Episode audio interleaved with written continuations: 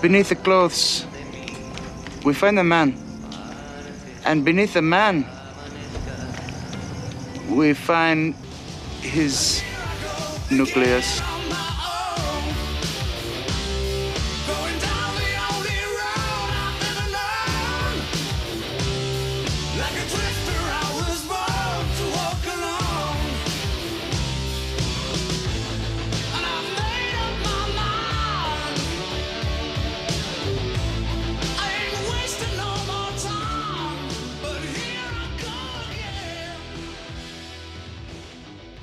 Hello, everybody, and welcome to A Hispanerd.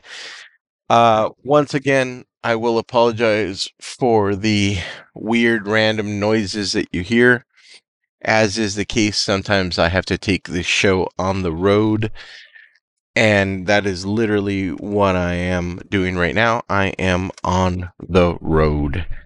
So, a few things to talk about. I want to review the second episode of The Last of Us, but before I get there, I did want to talk about a couple of other things that are semi relevant uh, that are going on in pop culture and society. Um, one of them being the Grammys. um, I don't think in my entire life I can't remember a single time checking in on the Grammys. Um, not because I don't love music, it's just awards shows in general are not something that I'm into.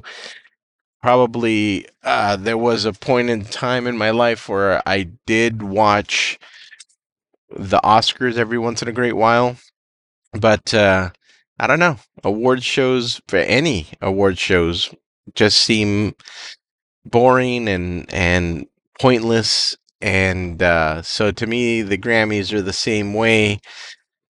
You know obviously this uh, stunt that they pulled with uh, this artist that i don't listen to sam something i sam smith uh, you know they did what what they were trying to do. It was a stunt and it garnered attention and it garnered um, you know people looking and uh, you know making a big deal of it.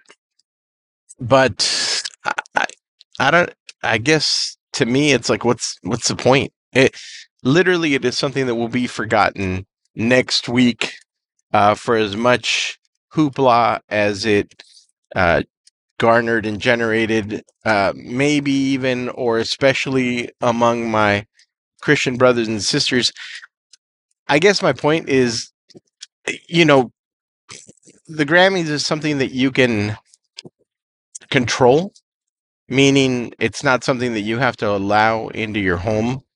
So all the outrage and and craziness that I'm seeing from people online, I get it. I I don't. I believe in criticism. I think things should be criticized for sure, but it is one of those few options that you have to keep your family away from, you know, watching or or giving viewership to something like that. So I just I think the silliness surrounding the performance and the celebration of whatever it is that they were celebrating, you know, which looked pretty satanic to me. And it looked, you know, it's been popping up on my feed. I think all that stuff can be dismissed and it should be dismissed. I think the most powerful thing that people can do is just to turn away from it and not give it any attention. I think that's a way that you take power from many, many things.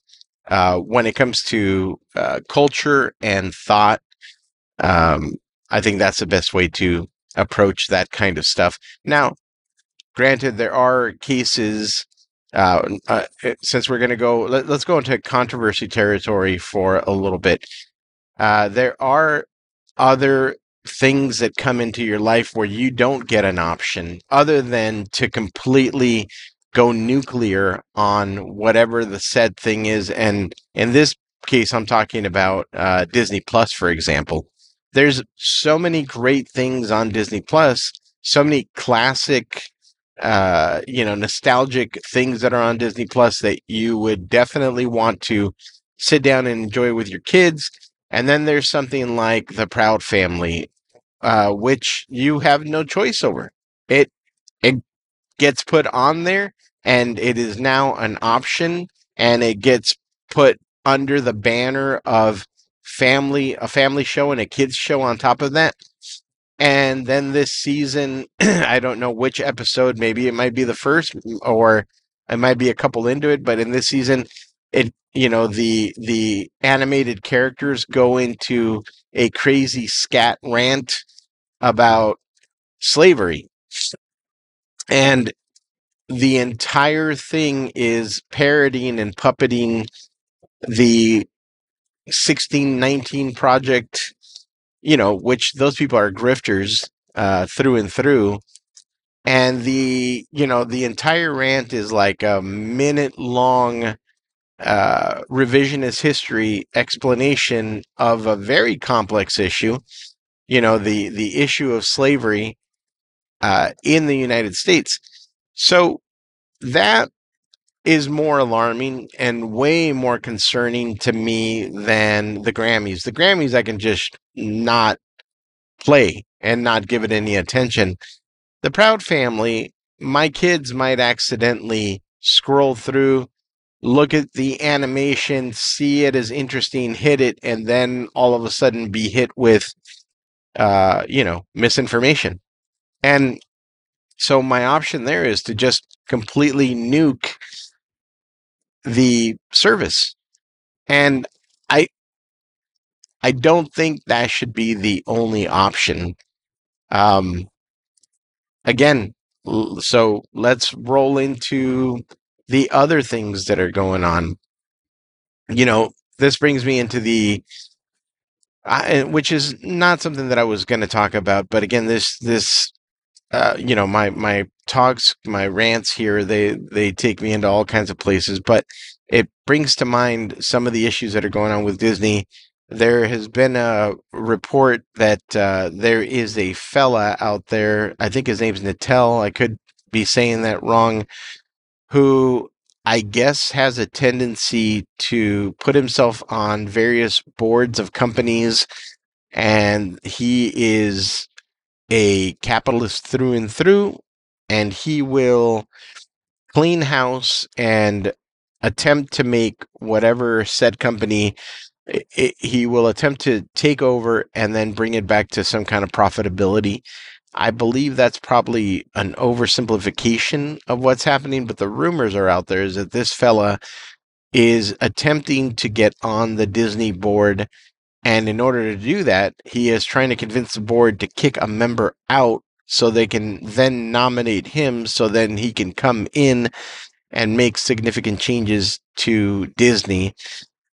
Uh, all this came up because Disney is in major, major trouble not a lot of uh, it's not being spoken of in the general media and even a lot of business uh, you know media uh, business centered media are not really talking about it. But if you want to test what i'm saying do yourself a favor go back and look at the last six years of profitability for the disney company.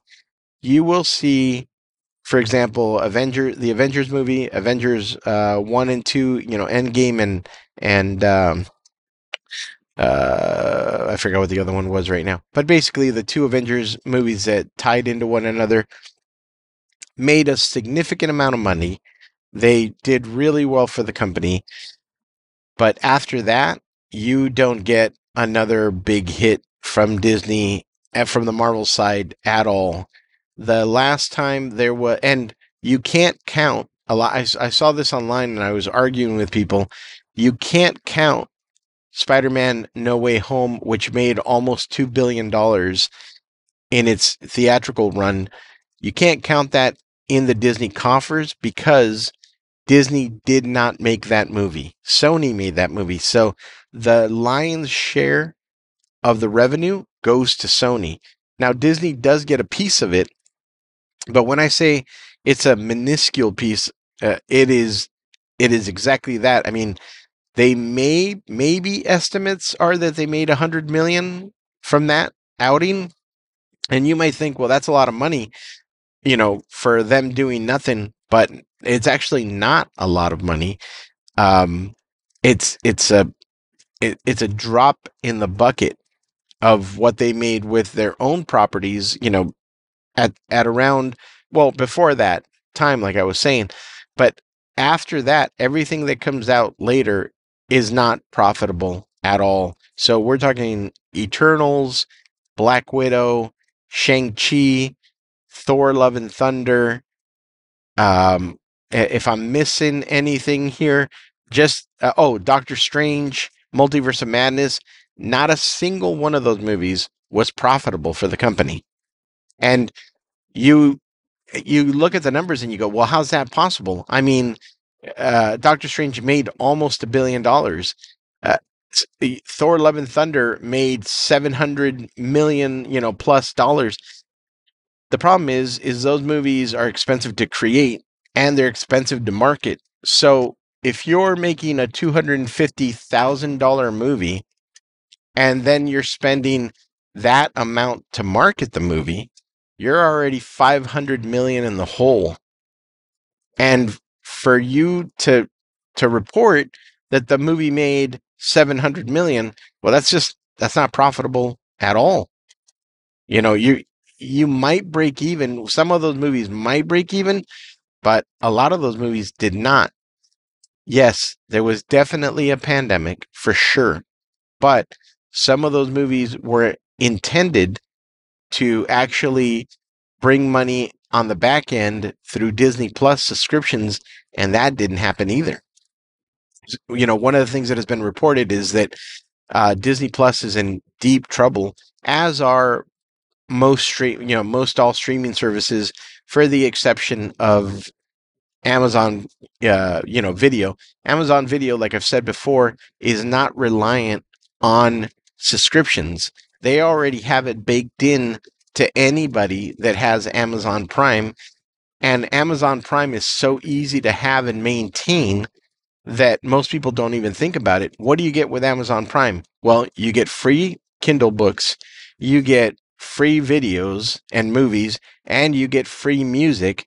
Yes, you're paying for all of that through your Amazon Prime subscription, but at the same time, you're paying pennies compared to the other streaming services because all that stuff's already bundled into your Amazon Prime and you have access to all that other stuff. It just makes it a, a no brainer for people. So people are happy to have free shipping and then, you know, have all these other things tagged on as well. And Amazon never has to worry about getting more subscribers specifically for their music, for their video, you know, or anything else because it's already baked in. It it is connected to a physical, real world thing.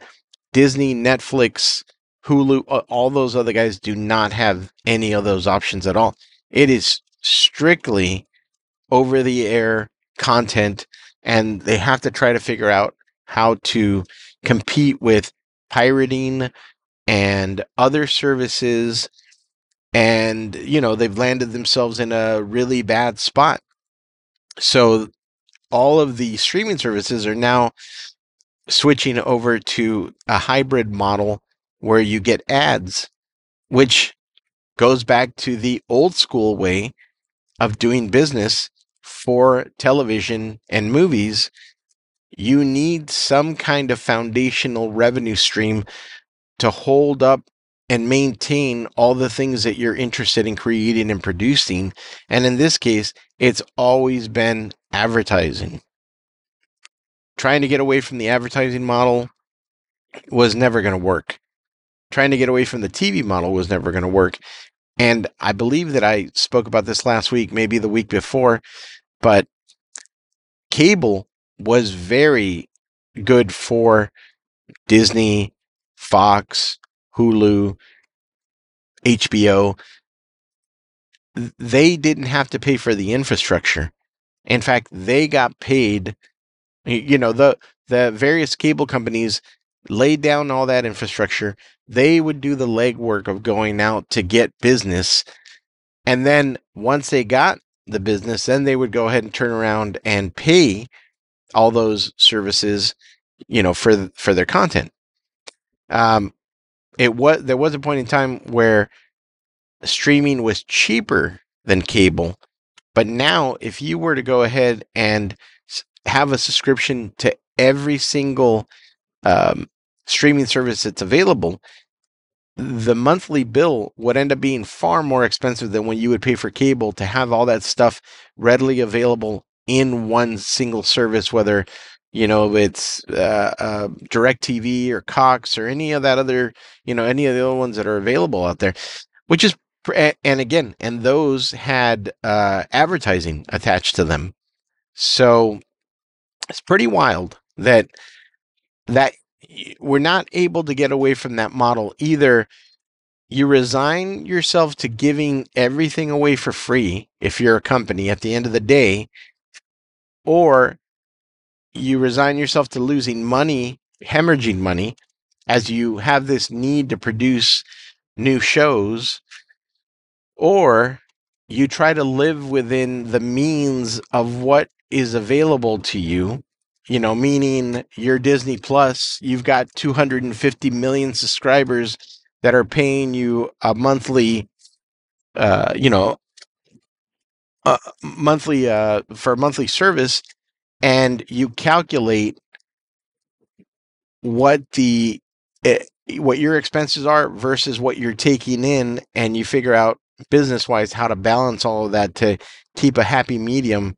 I think that there's a way, honestly, I think one of the things that a lot of these streaming services could do is take away, bring back, take away, bring back things that already exist.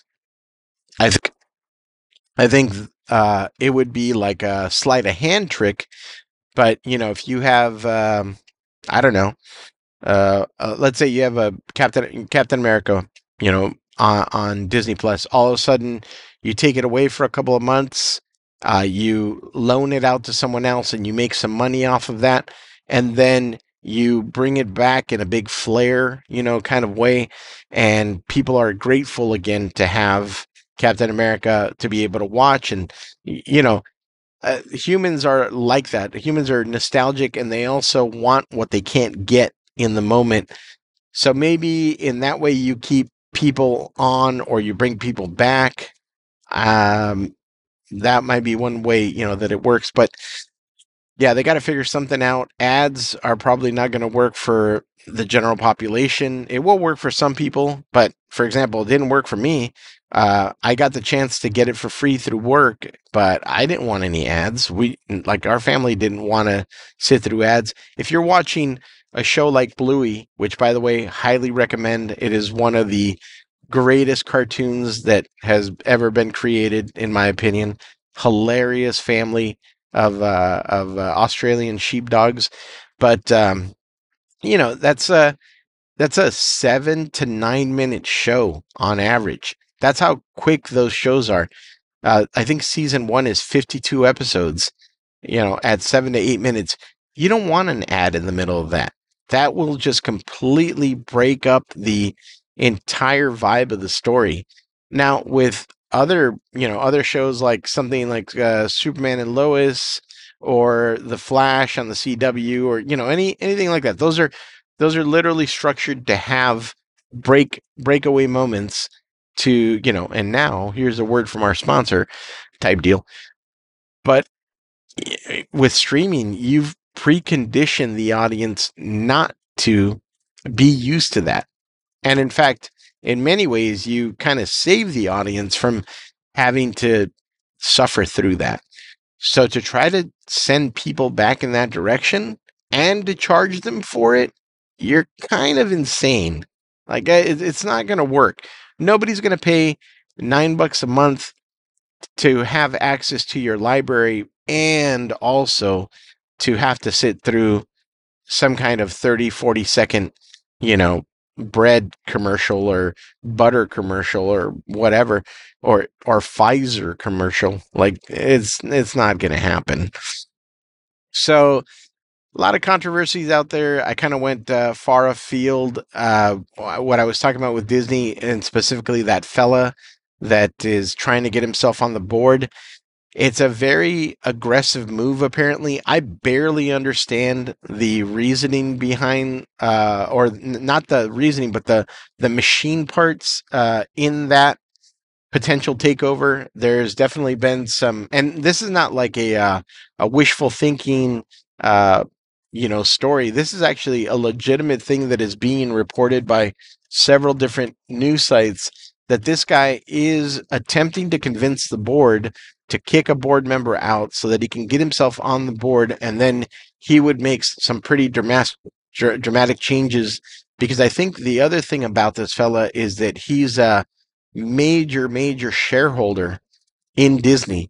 And from what my limited knowledge and understanding of that the way that that goes is if you hold the majority shares in a company then you have uh, a lot of saying power on what gets done with the company and the direction that the company goes.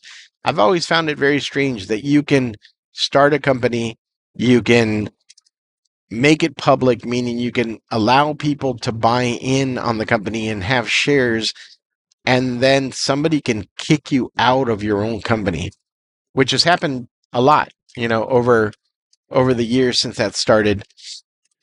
Uh, it's a very strange business model. Not n- to me, not all of capitalism makes sense. Uh, you know, I, I'm very basic in my understanding of capitalism, eh, which is if I have some eggs and you need eggs, you can buy eggs from me, or we can barter in some other way. If I need milk or whatever, uh, once you start getting currency into it, my basic understanding is as long as that currency is backed by something, you know, in most cases gold, then uh, you know that makes sense, and let's go. Let's move forward with our transaction.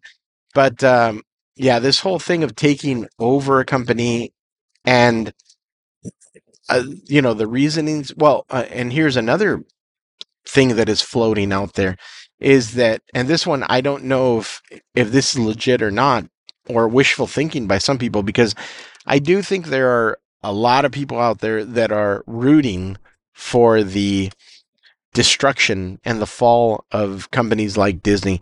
I'm not. I mean not not only I'm not biased because I work there, I'm not rooting for it to fall because I appreciate the foundations of what it was built on and and the reasons for it. I may not if I look deep into Walt Disney and his history, might not agree with the guy on many things. But the basic principles and foundation of why Disney was built and what his intent was, or Disneyland rather, yeah, 100%. I I love it. I love it. I I agree with it. You know, a place where families, you know, young and old can come together and appreciate magic, you know, in as far as people can build it with their imaginations. And then also Disney Studio and, and the movies that they've, you know, that have come through there. Uh, it, I just, I, I don't want that to go away. Uh, you know, I don't want the, the company to be stagnant either. I want the company to have growth. Um, a lot of people correctly, in my opinion, pointed out that when Disney went on its on its purchasing run and they bought Pixar, Lucasfilm, Marvel, that wasn't a period of growth of intellectual property growth. That was a period of intellectual property gains. Uh, it was what was done with some of those after the fact. You know, uh, Pixar had a, a really incredible run. I think like a 10 year, amazing 10 year run of profitability and storytelling. Same thing with Marvel.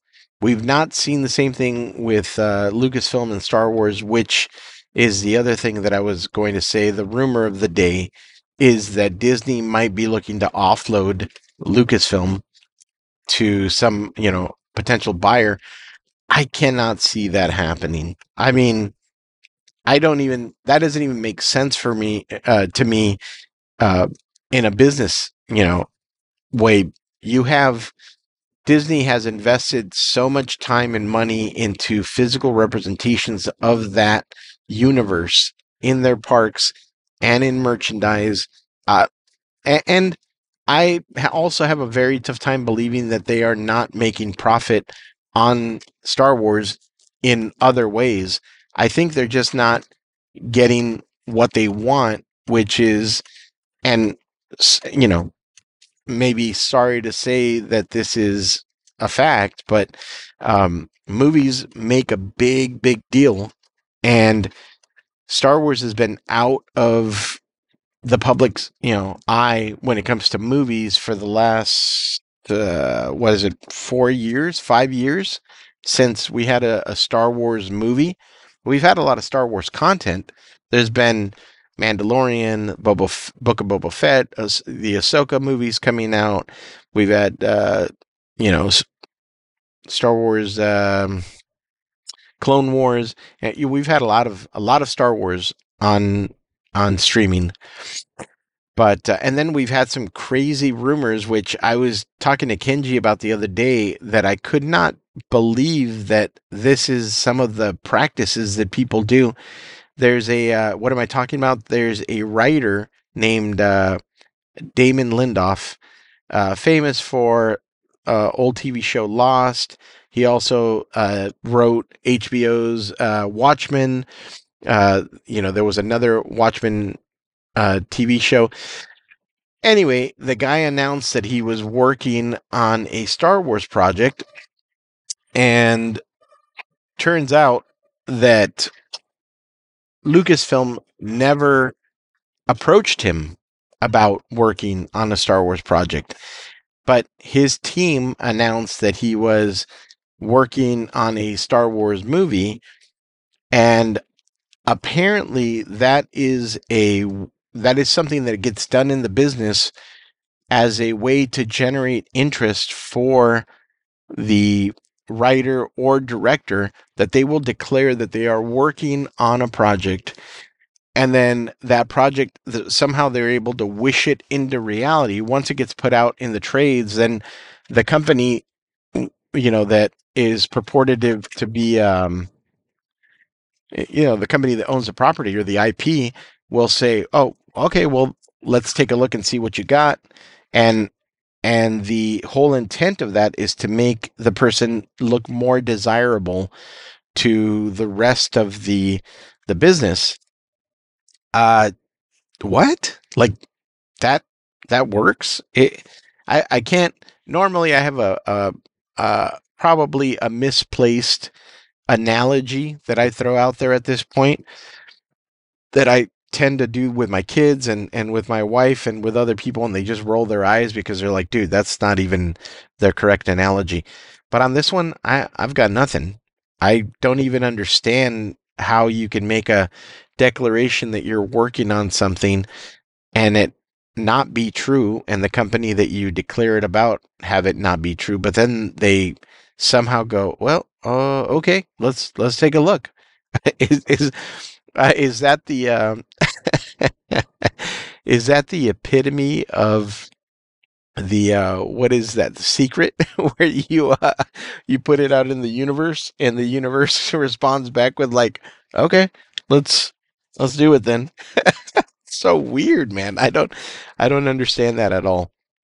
But uh anyway yeah that's uh one of the rumors is that uh lucasfilm is in a bit of a pickle when it comes to the fact that they haven't created uh, they, they haven't had a movie in over four to five years uh, that's an issue. Another issue is uh, pro- uh, various projects being uh, you know spoken of that actually have no bearing on existence on reality and then the other rumor is that there is a good chance that Kathleen Kennedy, who is currently the head of Lucasfilm, will be out of a job this summer.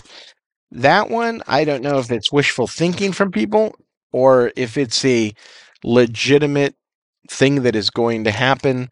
I I would say normally that that's wishful thinking. Uh, a lot of people, and I think correctly, you know, I've I've looked it over and thought about it, and I think people are right to to criticize her and to say that a lot of the woes that have happened in Star Wars, uh, you know, they lie at her feet. Um, there's just no getting around that. She is the, you know, she's the head of the ship, and uh, she's the captain of the ship anyway. But I will try to be fair to her in this regard, and I will say that um, she is not working in a vacuum. And I think a lot of people forget that.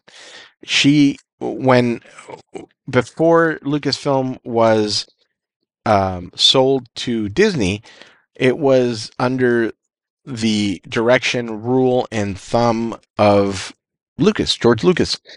Um, so he had the the veto power on any project that she proposed, brought up, was going to oversee and produce. But um, you know, it, it was like a one to one deal where she was only having to deal with with this one person and this one person's opinions and thoughts on the matter. That's not the case anymore. Now she is part of a large corporation that has many different moving parts.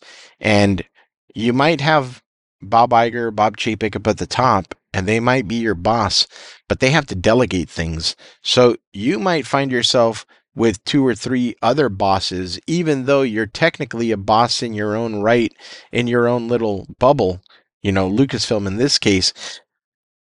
But bosses come in many different forms and influence comes in many different forms. So if you're sitting there trying to make a decision on where the next outing is going to be and you have a uh, business, uh, you know, a, a finance person, you've got a uh, art direction person, you've got a, I don't know, like you've got two or three more people that deal with, oh, with merchandise and consumer products and, you know, so now you've got to coordinate with all of those people as you're trying to figure out this project and work out how it's going to launch and you get pushback from any of those other because they're not under you. If you're Kathleen Kennedy, you're not their boss. Those other departments, they are within their own rights. They are co-bosses and have just as much say in whatever project it is that you're looking to to launch as you do because they have to consider the financial impact of what it is that you're trying to put out there. So if it doesn't work for those other departments, you don't get a thumbs up and a go ahead on the thing that you're trying to put out there. And that's the problem with large companies, you know, as opposed to uh, uh, one guy that you have to go to, and the entire company is that guy. And that guy says, well, you know, this might, we might not be able to make children's books out of this or we might not be able to make tumblers and sweaters out of this, but it, this should still move forward. We should still do this. A prime example is Matt Reeves' The Batman. The that movie is as hard PG-13 as you can possibly make it. Like it it teetered on the verge of rated R. You cannot sell toys for that movie. I mean, I would walk into my local Walmart, you know, or Target, and I always walk the toy aisles to see what's going on. And inevitably, what you will find discounted are Batman, the Batman toys, Buzz Lightyear toys, Jurassic Park toys. Like those are the things that are easy to find and are readily available all the time because fi- financially, when it comes to toys, they just don't make any sense. So there are projects that you're not going to be able to make toys out of. You you can make high-end toys of certain things. There's a uh, what my buddy producer Chris uh, called a, a pretty hardcore and disgusting movie that he loved called Terrifier 2, which is based on some psychotic clown, you might be able to get away with making a high end sideshow hot toy out of that. You know, super detailed, very posable for high end collectors. We're talking starting at $300 with uh, various cool accessories. And it's something that that you can use as a art model and you know or it's just something that you can have you know for display and and look at proudly but that's not how they make their money it's like my location um we're in the top 10 our artwork is in the top 10 of money makers every single month but you're going to make more money with a $5 postcard than you are going to make with us because a $5 postcard is you know an easier uh, pill to swallow than a uh, you know 60 to 100 dollar sketch from one of us. It's the same thing with the toys like it, you're going to put out the batman and you're going to make money on the big screen but you're going to make way more money on the merch but if the if the merch doesn't make any sense then you're not going to make any money on the merch with certain movies like again you're not going to make top gun toys because most people are not kids are not going to go watch that movie. That's an all adults movie, you know, not because it had adult content in it, but because the nostalgic aspect of it and the entire premise of it it lends itself for adults that are familiar with that property so you're just not going to have, you know, F-16 fighter toys and and the little pilots and all that. Like it, the average kid is going to be like, I don't know what that is. I have no interest and no desire, other than kids who love airplanes, for example. Um, so you know, it, it, just certain movies don't lend themselves to to toy production. Um, so Kathleen Kennedy is having to consider and has an uphill battle, you know, with a bunch of different, uh, you know, departments. So, like I said, not everything I think can be laid at, at her feet and and can be said is her fault. That being said, you are the leader of that particular boat, and you have to be strategic and smart in what your projects are that you're going to put out. Um, I would argue that whether George Lucas meant for this to be the case or not, Star Wars morphed into a family oriented movie. I it certainly has family oriented themes, you know, um, adoption, abandonment, um, father issues, uh, you know, loss of of uh, and not knowing of a mother, longing for family, longing for connection, the hero's journey. There's so many great themes in Star Wars, eh, you know, as well as you make a you make the family that is around you when you don't have your biological family around you. Um, you know, the resurrection of faith and hope, you know, in the form of of the Jedi and the Force. Like the, so there's a lot of really great themes that are that are being juggled, you know, in that property. And to me, it's a no brainer that you would continue those themes. It, you know, it's uh, there's a uh, what's the term? I, I, it's like skinning. You're you're like you you take something that already exists, like a car wrap. Like you take something that already exists, a car shape, and then you wrap it in something really cool they can keep doing that with Star Wars over and over again. Like you you don't have to completely reinvent the Star Wars wheel. You have to look at the recipe. And I talk about this a lot. You got to look at the recipe of what you have and then lean into that recipe. And you will always create a successful cake or a successful meal. And does that mean that you don't have the opportunity to delve off into other recipes, you know, with the basic ingredients, sure. But remember what got you there in the first place. You know, the thing that got you there was uh, access to and catering to families and themes that are universal that tran- translate across multiple cultures. And, you know, uh, in that regard, yeah, if Kathleen Kennedy goes by the summertime, uh, I don't know if that'll be a good thing or a bad thing.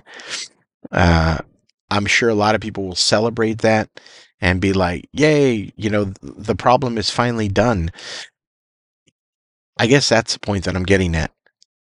The problem is not the people that have been in the position for 20 years now 20, 30 years, 15 years, whatever.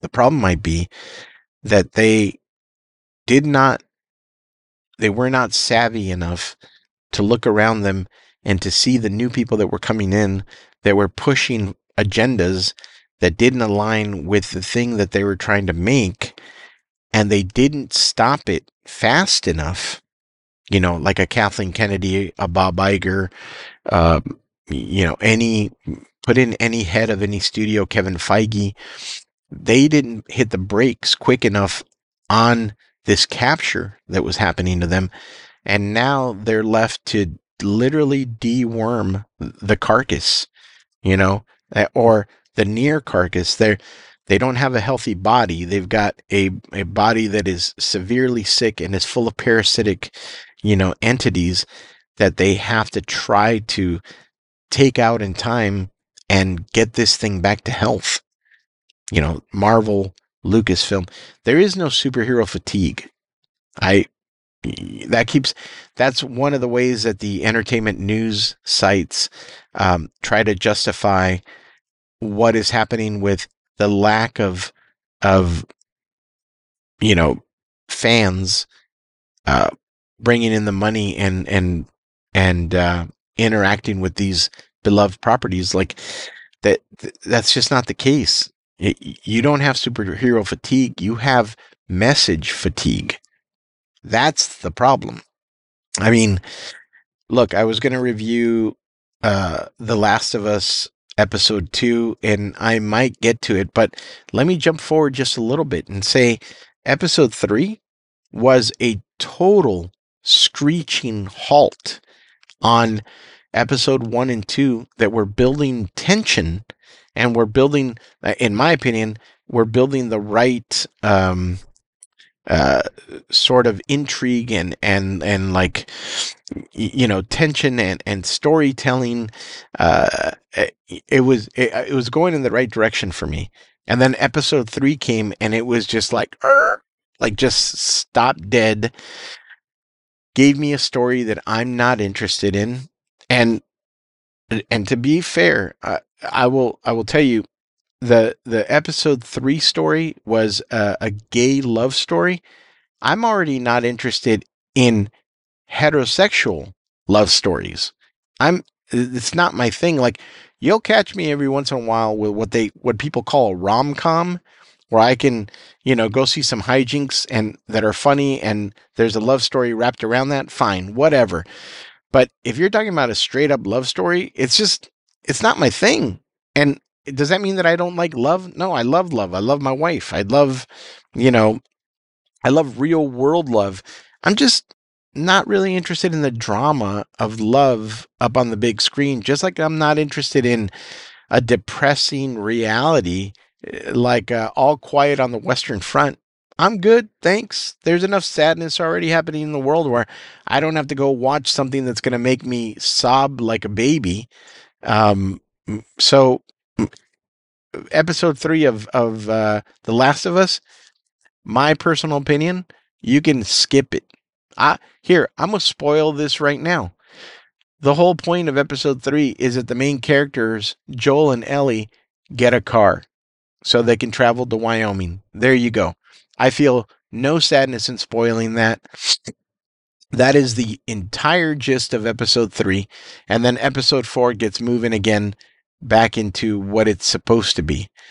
Um, my biggest fear for this uh, ep- for this season so far is that it is quickly devolving into humans against humans, which there was enough of that already with uh, Walking Dead, and I only I only saw season six of The Walking Dead because I actually had a project that I had to work on, so I had to familiarize myself with all the characters and the situations from that specific season. But I can tell you right now, the problem in Walking Dead were not the zombies. The problem in Walking Dead were the humans.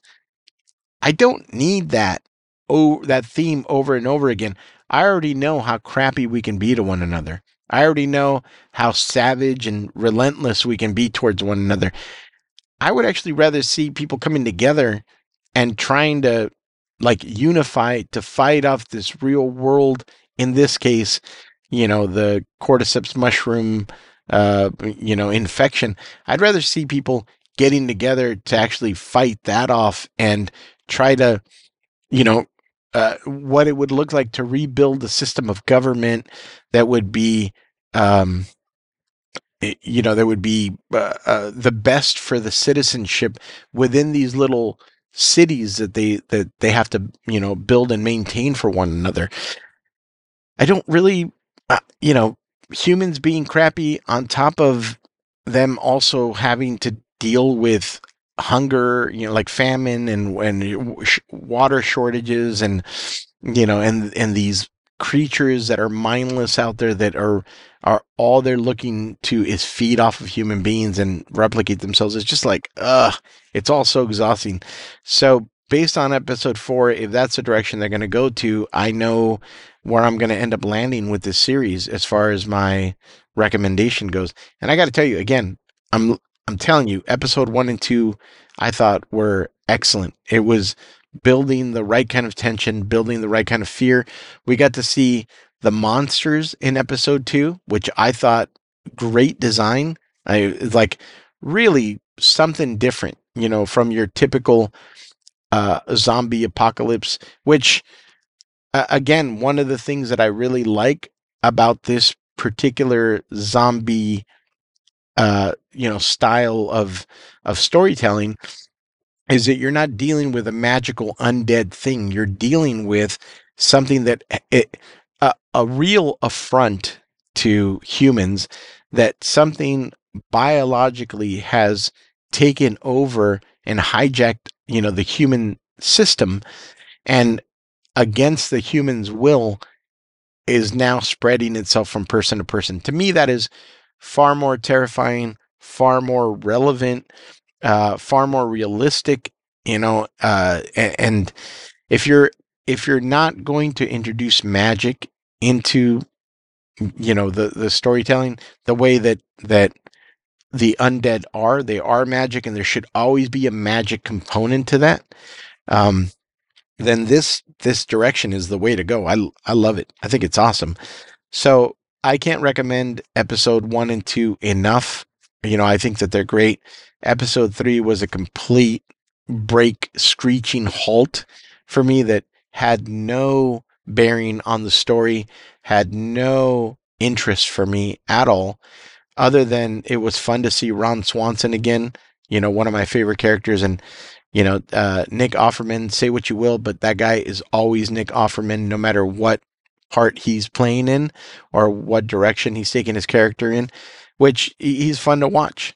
But um, but yeah, sorry, but uh, yeah, episode three did not do it for me. Episode four was uh, definitely a hit or miss. I will talk more. Uh, you know, I've, I've got to put a pause on this right now, but I'll come back and and and maybe delve into episode two more deeply, but or maybe not. I don't know. This might be it.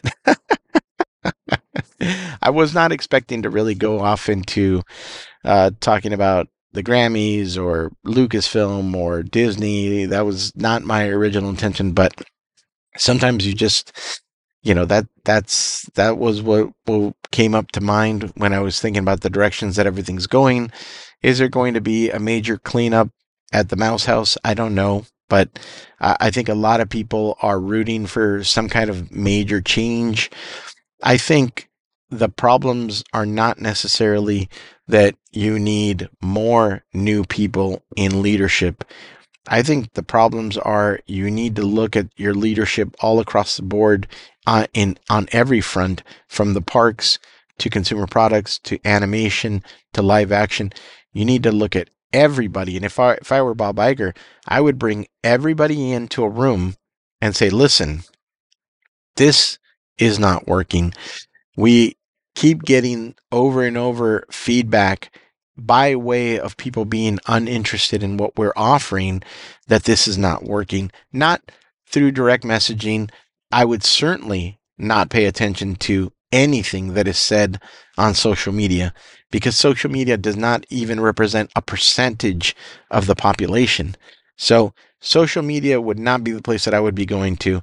Regular media would not be the place that I would be going to either because they're completely captured uh, by some weird agenda that they're going through. It used to be that at least it seems for a time, a period of time in in our existence as a nation, that the media what attempted to be as unbiased as they could and they just tried to report things as they were that is definitely no longer the case and you know we're in a very divided society when it comes to a multitude of things but so if i were bob Iger, i would not look at regular media i would not look at social media i would instead look at the numbers you know are people coming to the park yes or no yes are people purchasing things at the park? No. Okay, why not? Are they buying food? No. Are they buying products? No. Are they coming to simply to enjoy the nostalgic attractions that we have? Yes. Are do are they getting upset whenever we shut down a legacy attraction? Yes. Is that the right move to make?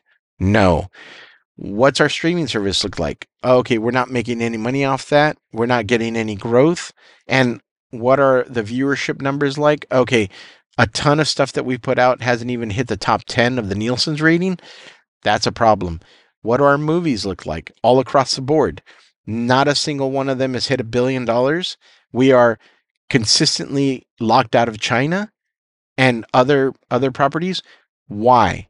Like what are we lacking in our storytelling or what are we putting into our storytelling that is keeping us from being universal and having universal themes that any society can look at and uh, and enjoy. So, I mean, also, what's the service like at our various locations, from dining to, you know, hospitality to staying at, at properties? Like, what's all that look like? You know, what does a Disney cruise look like? I would look at the entire thing, bring in all those leaders and make them account for the numbers of what's going on. What's happening? What's different? What's working? What's not working? Can some of this be blamed on the economy? Can some of it be blamed on COVID? Can some of it be some of it be blamed on on uh, government policies? You know, maybe yes, no. Also, we're a company that is an entertainment company and a blue sky company. Should we be engaging in politics? Should we be engaging in culture? No. No, we should not. That is not our job. We're essentially we're a widget company. We should be making widgets. And in this case, we should not be alienating anybody or any group. We should rather be uh, what's the word? Um, uh, I forgot what the term was, but basically, we should be neutral on all fronts. So, whoever you are, whatever you are, come and enjoy the parks. Whoever you are, whatever you are, come and enjoy our media, come and enjoy our food, come and enjoy staying with us. You will not hear a positive or negative, an endorsement or a or a uh, detraction from from any of the the basic uh, uh, walks of life in our society. And the only things that we will have strong opinions about are things that are universally acknowledged as harmful. So hurting children, you know, any any type of behavior that is uh, that is geared towards hurting children, that stuff maybe we will have uh, some kind of point of view on. Uh, and maybe instead of instead of rattling sabers eh, or or making declarations, we'll do it with our money. And what will we do? We will um, uh, give money to various organizations, you know, uh, for uh, homeless children, for uh, women that are fleeing, you know, uh, bad lives, you know, like battered women and children, uh, f- for sex trafficking, you know, like we'll donate to those things to to help fight those things. And we won't be all crazy declarative about it, but we will just get it done and make it happen. If I think if Bob Iger comes in and brings all those people together and declares things like that and says, look, this is the direction that we're going and and our job is to tell compelling, fun, meaningful stories, not give messages. You know, messages will be wrapped in in the story. If you're telling the the story of the hero's journey, there'll be a message there there will be a message about family. There'll be a message about love. There'll be a message about betrayal and sacrifice and victory and defeat and, you know, all that. And you'll leave it up to the viewer to decide, you know, what the point of view was, who, who was right, who was wrong. And did they get it done in the right way or the wrong way? Like those are fun, great debates to have you don't want to be a uh, company that is known for activism when you should be known for um, entertainment and blue sky. So there you go. All right. So completely off the rails as to what I was going to talk about originally, but I hope that you enjoyed this. Uh, please, uh, if you uh, if you can, go to Apple Podcasts and write a review and uh, throw some stars my way. They would be much appreciated. If you can share this with other people, um, you know, share the link, that would be much appreciated as well. Thank you guys for letting me uh, show up every week and do this. Um, it's definitely a good mind cleanser, and I hope it's entertaining for you. Agree, disagree, please let me know. Uh, again, that would be much appreciated. Please follow me at a Hispanerd. Uh, I'm literally on everything. Follow would also be much appreciated. Thank you guys so much. I love you, and I will leave you as I always do. Drink your vitamins, drink your water, take your vitamins, and eat your vegetables. You can drink your vitamins too, depending on uh, you know how you do it. But anyway, thank you guys again. Love you. I'll talk to you later. Bye.